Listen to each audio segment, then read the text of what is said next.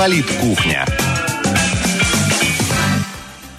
17 часов 5 минут. Время Красноярское. Добрый вечер, уважаемая аудитория. Радио «Комсомольская правда» из Красноярска, естественно, студии. 107.1 наш позывной в диапазоне FM. Э, меня зовут Ренат Каримулин. И 30 э, ноября сегодня на календаре. Последний, последний осенний день, если формально подходить э, к вопросу. А, друзья, сразу гости нашего представлю. Сегодня в Политкухне нашим гостем является Виктор Озеров, председатель Комитета Совета Федерации Федерального собрания Российской Федерации по обороне и безопасности. Виктор Алексеевич, добрый вечер. Добрый вечер. Рады вас приветствовать. Спасибо. И, естественно, не сможем обойти вопросы вашего прямого видения, прямой компетенции компетенции в связи с ситуацией в мире, но к этому чуть позже. Я предлагаю все-таки начать с цели вашего визита. Я так понимаю, что большая-большая масштабная выборная кампания следующего уже года, в том числе и э, в Государственную Думу, скажем так, можно насчитать ее формально открытой, наверное, коль скоро вы у нас здесь. Все-таки, Виктор Алексеевич, э, э, почему здесь, что в ваши обязанности, собственно, включено, чем будете заниматься на территории как Красноярского края, так и Хакасии еще некоторых других?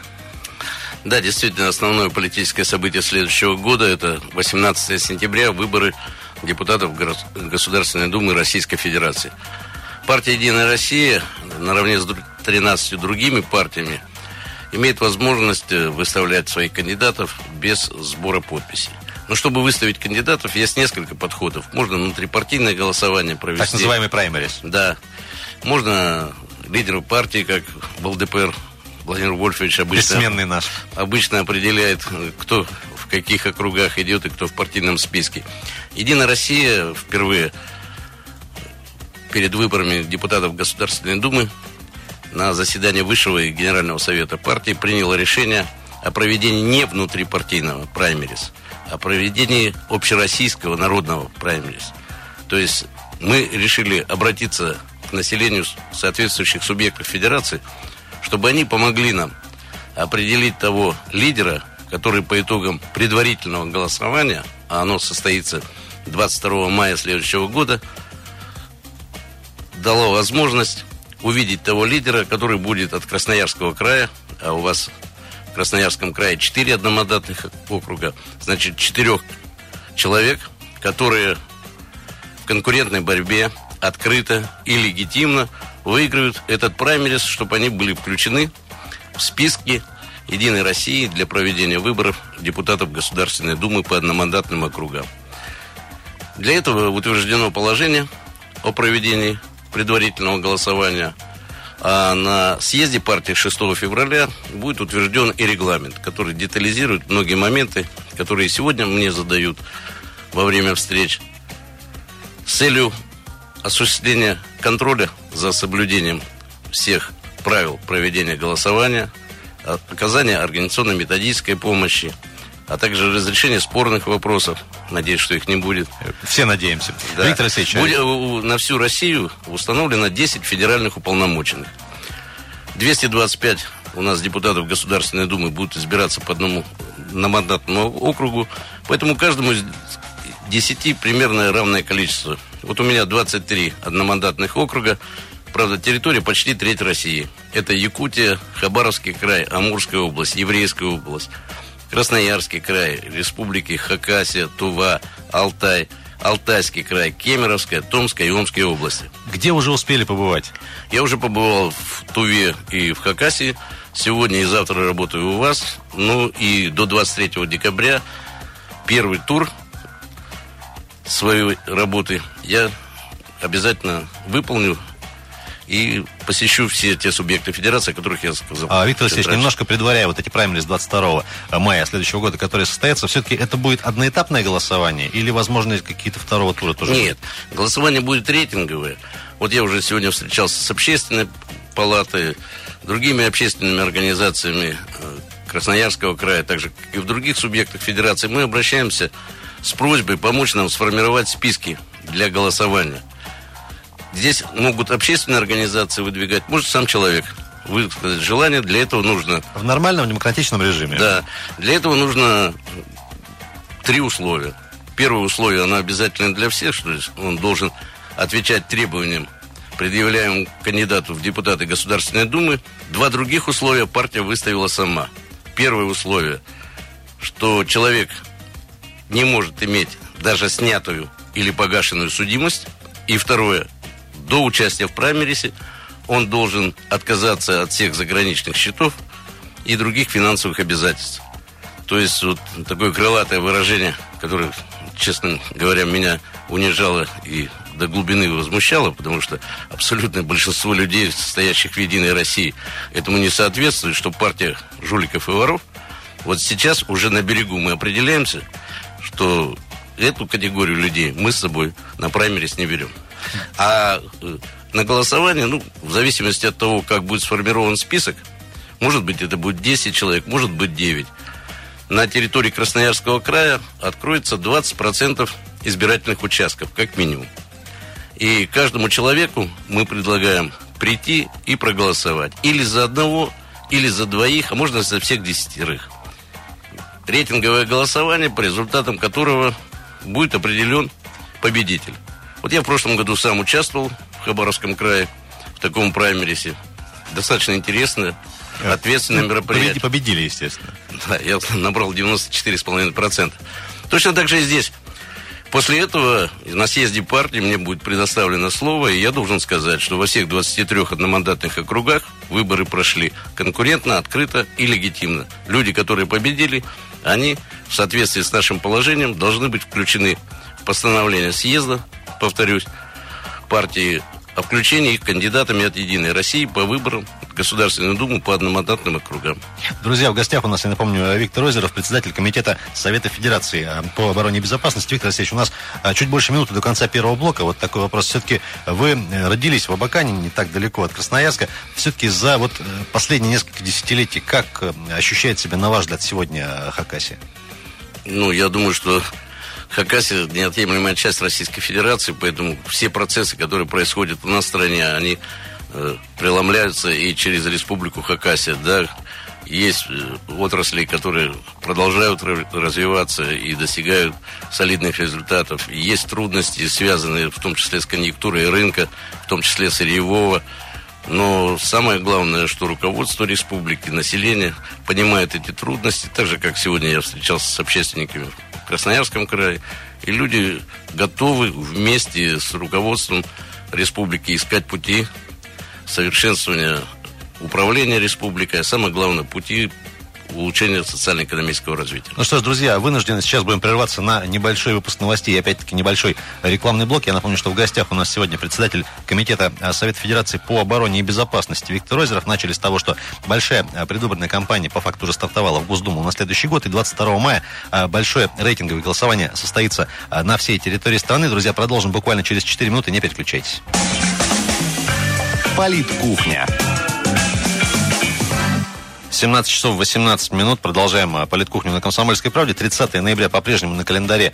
А, сегодня понедельник. Меня зовут Ренат Каримулин. В гостях у нас сегодня, друзья, с удовольствием представляю еще раз нашего гостя, председатель Комитета Совета Федерации по обороне и безопасности Виктор Озеров. Виктор Алексеевич, еще раз добрый вечер. Добрый вечер. Мы начали с того, что грядет, грядут большие, во-первых, выборы в Государственную Думу. И в мае следующего, естественно, тоже года состоится большое рейтинговое голосование. Вот, в частности, Виктор Алексеевич в качестве федерального полномоченного курирует несколько регионов региона, куда попал и наш любимый Красноярский край, в том числе еще и Тувай и Хакасия. А Виктор Алексеевич, вот по поводу все-таки политической жизни. Одно дело, когда мы, красноярцы, здесь из дома смотрим, что у нас здесь происходит, в том числе и по мнению э, там, Москвы, например, э, всякие рейтинги э, выживаемости губернаторов и прочее, прочее, прочее. Все-таки вам, как человеку э, из Москвы, глядящему на всю эту ситуацию, как вам политическая жизнь у нас здесь, в Красноярске, в Тыве, в Хакасии, э, что для себя отмечаете? Ну, вы знаете, конечно, вы уже об этом сказали, что я родился в Красноярском крае. Поэтому, когда происходят события в тех или иных уголках нашей России, они всем мне интересны. Но то, что касается Хакасии и Красноярского края, они вдвойне. Э, мы сегодня встречались с губернатором вашего края, Виктором Александровичем Толоконским. Мы друг друга знаем давно еще, когда он был мэром Новосибирска. Поэтому мне интересно было узнать от первого человека, высшего должностного лица. Как у нас здесь дела? Как идут процессы. Да, одно дело ты смотришь с Москвы, а другое дело человек, который ежедневно, ежечасно, ежеминутно занимается вопросами экономики, социальной сферы, спорта. Мы об этом тоже с ним поговорили. И я хочу сказать, что тот опыт, который он накопил, будучи мэром и губернатором Новосибирской области, полпредом президента в Сибирском федеральном округе, мне кажется, он в полной мере реализует здесь, в Красноярском крае. И что мне особенно бросилось э, в глаза, и я почувствовал это по-человечески, что он делает это настолько искренне и настолько увлеченно, что ну, стоит позавидовать его вот такой работоспособности. Вот он, мы даже обменивались, что когда выборы были губернатора, он там не пропустил ни одного радиоэфира, ни одних теледебат. И сейчас идет в народ и, самое главное, чувствует пульс жизни народа. Ну, а то, что касается экономики края, то, может быть, э, вся экономика работает в конечном итоге, с одной стороны, на развитие, другое – на решение социальных вопросов. Так вот, ну, около 8 миллиардов рублей в Красноярском крае сегодня те социальные льготы, которые определили законодатели вместе с губернатором здесь у вас в крае. Это, конечно, ну, дает возможность только тогда реализовать, когда работает экономика. Поэтому главное, что делает губернатор, это, конечно, внимание к экономике, но не забывая про все остальные сферы, ответственность за которую возложена на него. Поэтому, мне кажется, красноярцы могут с уверенностью смотреть в будущее, что те трудности, которые переживает страна, они, конечно, не обошли стороной, как вы спросили про Хакасию и Красноярский край. Но у руководства края есть четкое понимание, какими формами, методами двигаться вперед. И я уверен, что Красноярский край не будет э, плестись в конце этой телеги. От рейтинги, вы знаете, я, честно говоря, спокойно отношусь к этим рейтингам. Иногда основания для их проведения, они достаточно условные. И рейтинг того или иного губернатора, а потом смотришь, сколько я член трехсторонней комиссии, кстати, Кармазина, ваш депутат Госдумы, она тоже туда входит. И когда мы смотрим, что по рейтингу губернатор там третий или четвертый, а денег мы с федерального бюджета даем с третьего или четвертого тоже сверху. То есть это все относительно, и, наверное, самый главный рейтинг – это отношение людей э, к руководителю. Они продемонстрируются во время выборов, когда люди... Результат Толоконского на выборах. Человек пришел в край и такую получил поддержку. Я думаю, что э, это большое доверие, он это чувствует. И ну, я говорю, что он ответственный и действительно увлеченно занимается своей должностью. Виктор Алексеевич, что касается все-таки следующего года, э, поговаривают, что может состав, в том числе и Госдумы, э, измениться сильно, и, э, может быть, какие-то новые партии туда войдут. По крайней мере, вот по нашему законодательному собранию Красноярского края есть такие предположения, и, в принципе, наметки есть вот по сентябрьским выборам этого года. Что можете сказать? Я понимаю, прогноз дело неблагодарное, тем не менее. Ну, во-первых, я уже сказал, что 14 партий получили возможность без сбора подписей участвовать выборах депутатов Государственной Думы, это можно только тогда, если у тебя есть депутаты в законодательных собраниях. Вы знаете, что раньше у нас только парламентские партии не собирали подписи, а остальные вынуждены были делать. Сегодня это 14. Это говорит о том, что партийная система Российской Федерации растет. Но, с другой стороны, здесь уже не только и не столько как представители Единой России, там, отвечающие за тот участок, о котором мы говорил, результаты говорят за себя, да, не везде побеждают, но 82% мандатов, которые в Красноярском крае в этом году а было более 500, там, что-то 70, мне сказали, выборных кампаний, получила Единая Россия, говорит, что э, люди все-таки в основе своей э, понимают, кто сегодня определяет политику партии, а э, вернее страны, проводит ее и несет ответственность. Все эти три составляющие, они присутствуют здесь в крае. Конечно, иногда мы ошибаемся с кандидатами, но из этого мы делаем выводы и понимаем, как сделать так, чтобы не повторить этих ошибок. Но, с другой стороны, конечно, никто не узурпировал власть. Мы действительно демократичная страна, и, возможно, Э, и среди депутатов законодательного собрания Красноярского края появится другая партия. Но то, что у нас есть четкое понимание, что нам есть с чем к людям пойти, доложить, что сделано, в том числе и законодательному собранию вашего края. Я по 8 миллиардах уже говорил по социальной поддержке дополнительной по сравнению с краем. Я думаю, что это в основном э, делает фракция «Единая Россия». Поэтому мы готовы к честной конкурентной борьбе но, как любые люди, выходящие на борьбу, мы хотим достигать максимального результата. Ну, хотим делать это честно и справедливо. Виктор Алексеевич, э, все-таки к материям более высоким вы вот э, упомянули про э, политику, формирующую, формирующую в стране. Все-таки вот поддержка Единой России и скажем так, ассоциирование это с поддержкой президента страны, гаранта Конституции. Последние два года, ну, по объективным причинам, да, наверное, все-таки вот этот рейтинг Путина, так называемый, он действительно, ну, растет и достигает каких-то запредельных высот. Вот э, ваша оценка, действительно ли вы за последние два года чувствуете какое-то, ну не знаю, сплочение, единение и так далее? Тем более, что есть понятная фигура, вокруг которой это можно делать. Ну, знаете, то, что касается Владимира Владимировича, ну, это объективные показатели. Понимаете, это тот человек, который во внутренней и внешней политике основывается на принципе прагматизма и интересов россиян и Российской Федерации. И это не может не подкупать.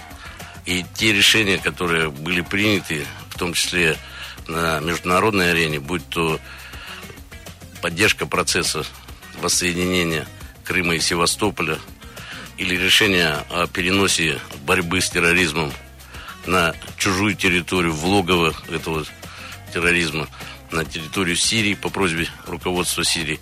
Конечно, это добавляет. Мы видим, что Россия вновь становится державой, но не которая там поддерживает национально-освободительную мировую систему социализма, который потом забывает, кто им помог в самые трудные времена.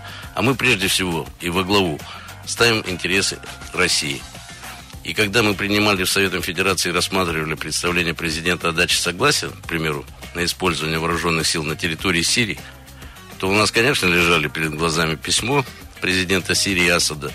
Но главное, и на этом обратил внимание э, Сергей Борисович Иванов, который представлял президента при рассмотрении этого вопроса, что это отвечает национальным интересам Российской Федерации.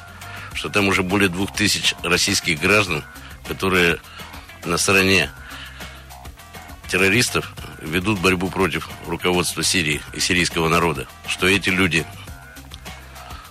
которые в крови руки свои и смертями запачкали свою душу, они завтра или послезавтра могут оказаться у нас. Виктор Алексеевич, к сожалению, вынуждены сейчас будем прерваться. Продолжим уже после очередного выпуска новостей. Друзья, я напомню, что в гостях у нас сегодня председатель Комитета Совета Федерации а, по обороне и безопасности Виктор Озеров про текущую ситуацию, в том числе и про последние события на границе э, Сирии и Турции. Конечно, что в следующем блоке. Друзья, пожалуйста, не переключайтесь. Политкухня. 17.32. Продолжаем э, политкухню на Комсомольской правде. Э, 107.1 наш позывной. 30 ноября на календаре понедельник. В гостях у нас по-прежнему, друзья, э, Виктор Озеров, председатель Комитета Совета Федерации по обороне и безопасности. Виктор Алексеевич, еще раз э, добрый вечер. Добрый Я вечер. все-таки начали тему вот этих больших глобальных вещей, которые сегодня происходят. Ну, так, положа руку на сердце, последние два года, начиная, наверное, с Евромайдана и вот все цепочка событий, э, ну, тревожно, особенно в последние несколько недель, потому что действительно, во-первых, не знаешь, кому верить. И соцсети, и телевидение, телевидении и обсуждения уже на какие-то лагеря условно все успели поразбиться. Тем не менее, вот э, как главу комитета спрашиваю, э, какая сегодня позиция вот все-таки там наверху в Москве, э, о чем там говорят, о чем говорите? Вы знаете, на, на каком языке? Нормально, на русском. Я прежде всего хотел бы закончить ту тему, которую мы прервались. Понимаете, рейтинг Владимира Владимировича, это, конечно, высокий. И поэтому этим рейтингом надо дорожить и партии говорит, что у нас же такой рейтинг, это неприлично. Мы должны делать все от нас зависящее, чтобы президента страны, который опирается на Единую Россию, своей работы поддерживать в тех начинаниях, которые у него есть, а не использовать тот рейтинг, который у него есть, он говорит, мы вот с Владимиром Путиным, у него высокий рейтинг, тогда давайте за нас. Вот это тоже. А то, что касается ситуации, ну, надо сказать, э, что действительно, вот во время тех встреч, которые у меня уже были, здесь, в том числе в этой командировке, и сегодня э, люди, конечно, переживают о том, как будет. Задают вопросы, а не будет ли войны? А каково состояние сегодня российских вооруженных сил? Способны ли мы там в случае каких-то непредвиденных обстоятельств постоять за себя? Поэтому в данном случае, как председатель комитета по обороне и безопасности, я могу сказать, что уровень боевой готовности и боевой способности наших вооруженных сил позволяет обеспечить суверенитет и территориальную целостность нашего государства. И то, что мы остаемся ядерной державой во всех трех составляющих наземной, морской и воздушной, это еще дополнительная гарантия того, что любой, кто захочет посягнуть на суверенитет и территориальную целостность нашей страны, он представляет себе, с какой страной он будет иметь дело. С другой стороны, конечно, та операция, которую мы проводим в Сирии, она военная операция. Это не культ поход в кино. И он сопряжен э, э, с риском. И здесь надо сказать, что наши военные летчики действительно показывают то мастерство, которое вытачивалось во время учений, боевой учебы здесь, на, на наших полигонах. Вы знаете, нас трудно в чем-то обвинить в Сирии. Мы откровенны и открыты для этой операции. Мы создали информационный центр в Багдаде. Говорили уже неоднократно нашим союзникам, давайте совместно будем проводить операцию. Причем не на словах, а на деле. Когда они не хотели и говорят, что сначала надо убрать Асада, а потом будем проводить совместную операцию, мы говорим, интересы сегодня людей настолько совпадают, что не требуют открытия вот этого антитеррористического фронта. Я недавно на прошлой неделе выступал в Москве в колонном зале. Говорю, мы надеемся, что этот второй фронт не будет открыт так поздно, как в годы Второй мировой войны. Понимаете, когда мы им говорим, скажите, дайте координаты цели, по которым мы будем наносить удары, они говорят, не дадим. Скажите тогда территории, по которым мы не будем наносить удары, они говорят, не дадим. Они говорят, что мы умеренная позиция, но если это та умеренная позиция, которую наш летчик расстреливал, то что тогда не с умеренной позицией? Это лишнее подтверждение того, что все, что мы делаем в Сирии, мы делаем правильно. И единственная сила, которая сегодня на земле зачищает от терроризма, это сирийская армия. Мы, и я верю в это, потому что президент в своем обращении к Совету Федерации и словами Сергея Борисовича Иванова говорили о том, что мы проводим только воздушно-космическую операцию. Поэтому, конечно, и военные полеты, и инцидент, который произошел с турками, он показывает, что мелочей в этой жизни не бывает.